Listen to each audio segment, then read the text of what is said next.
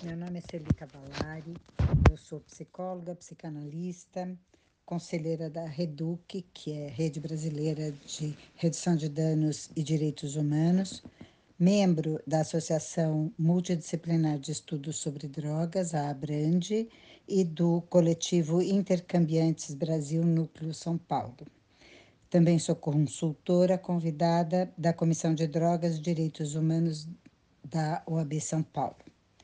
Até o último governo federal, representei a REDUC na CAMS, que é a Comissão eh, de Articulação dos Movimentos Sociais, na área de. É, a comissão né, da área de é, infecções sexualmente transmissíveis, HIV-AIDS e tuberculose e hepatites virais. Tá?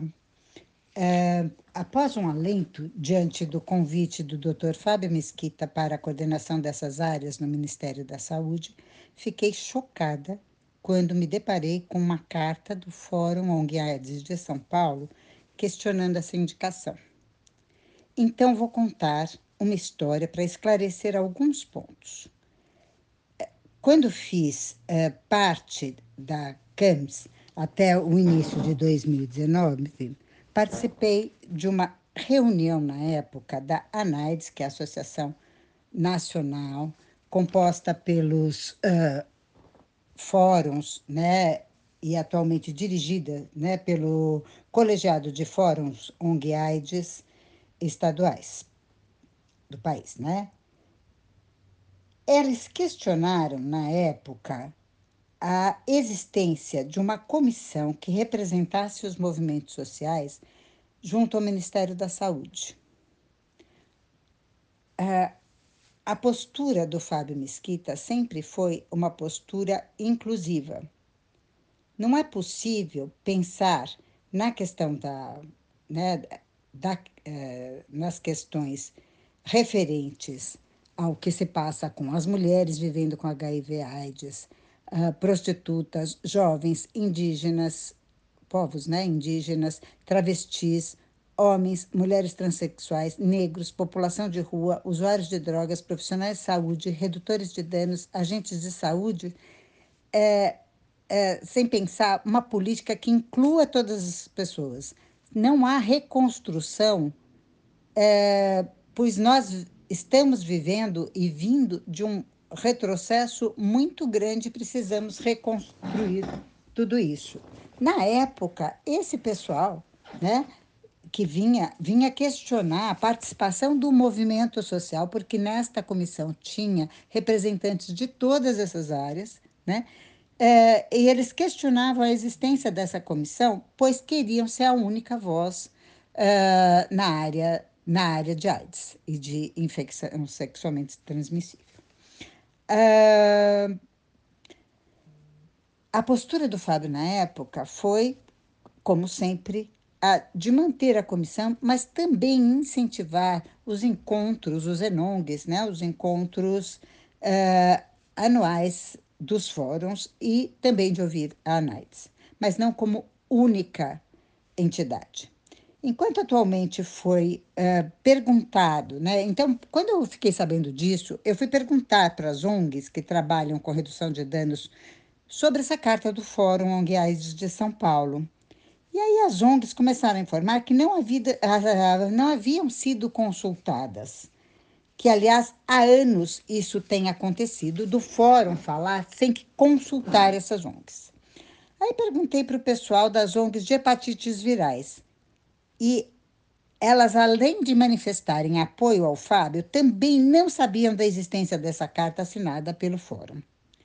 Então, me deparei com um áudio do movimento de jovens que também não sabia com antecedência dessa carta. Fui me inteirar com outros fóruns de várias regiões do país, como a Paraíba e uh, entre outros, e eles também não sabiam. Uh, Aí a representante indígena da etnia Carajá, que representa as mulheres, trabalhadora histórica da AIDS, também não sabia nem foi chamada para nenhuma reunião. Então, estamos falando da apropriação da questão de, das questões dessas áreas por um grupo que há muito tempo se cristalizou nos fóruns e que não fala pelo movimento social. Fala pelo interesse de algumas pessoas, talvez de alguns setores. Sabemos que há apoio legítimo do FOESP, que é o Fórum do Estado de AIDS do Estado de São Paulo, à parada gay.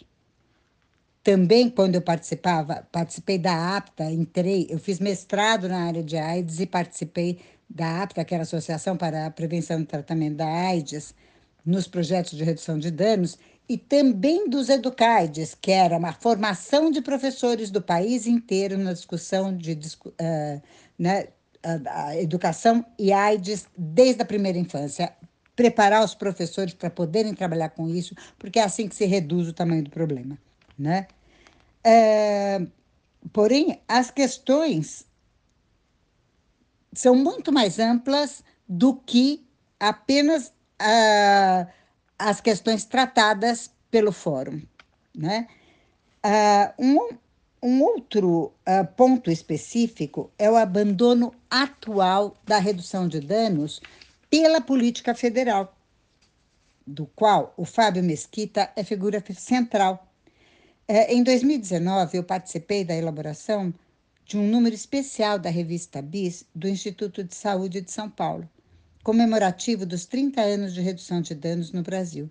E o caderno abre, esse caderno abre com um texto do Fábio Mesquita, contando a história de como iniciou como médico sanitarista em Santos a redução de danos. Foi uma época de muitos confrontos, de muitos enfrentamentos. Os mais antigos acompanharam todo esse enfrentamento na época em que os usuários de drogas eles nem sequer se aproximavam dos setores de saúde, pois a única possibilidade oferecida era a abstinência ou a internação, conforme fez o último governo Bolsonaro, que oferecia apenas as internações em comunidades terapêuticas, começava por aí. Uh, o plano de saúde elaborado por essa comissão está aí para quem quiser ver, saúde do usuário de drogas, né, o PLANAD, né? É, e precisa ser questionado, inclusive, e se tiver, né, se o governo federal, de fato, né, com, conforme está publicado na Folha de São Paulo de hoje, 8 de janeiro de 2023, no Caderno de Saúde, que a prioridade, sua prioridade é retomar a reforma psiquiátrica e o fechamento dos hospícios remanescentes, luta que também participei quando era coordenadora de saúde do Conselho Regional de Psicologia, é, é coerente que também seja retomada a redução de danos. Esse é o único caminho. O nome já diz, é necessário reduzir danos para o problema não aumentar. Ele precisa ser reduzido. Para existir coerência a essa política contra a reforma psiquiátrica, também para os usuários de drogas, injetáveis ou não, é necessário que haja a redução de danos.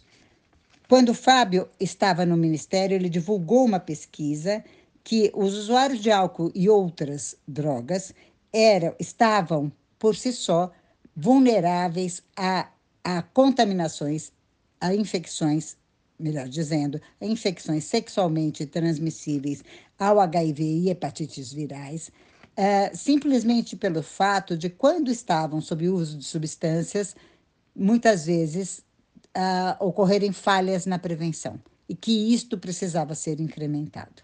Então, quem faz a ponte uh, entre a saúde mental, quem sabe fazer isso, entre a saúde mental, entre todas as áreas do movimento social e a AIDS é o Fábio Mesquita e é a pessoa certa para, eh, nesse momento, estar no Ministério fazendo esta integração. É isso que eu tinha a dizer. Eu espero que todos possam se manifestar a respeito.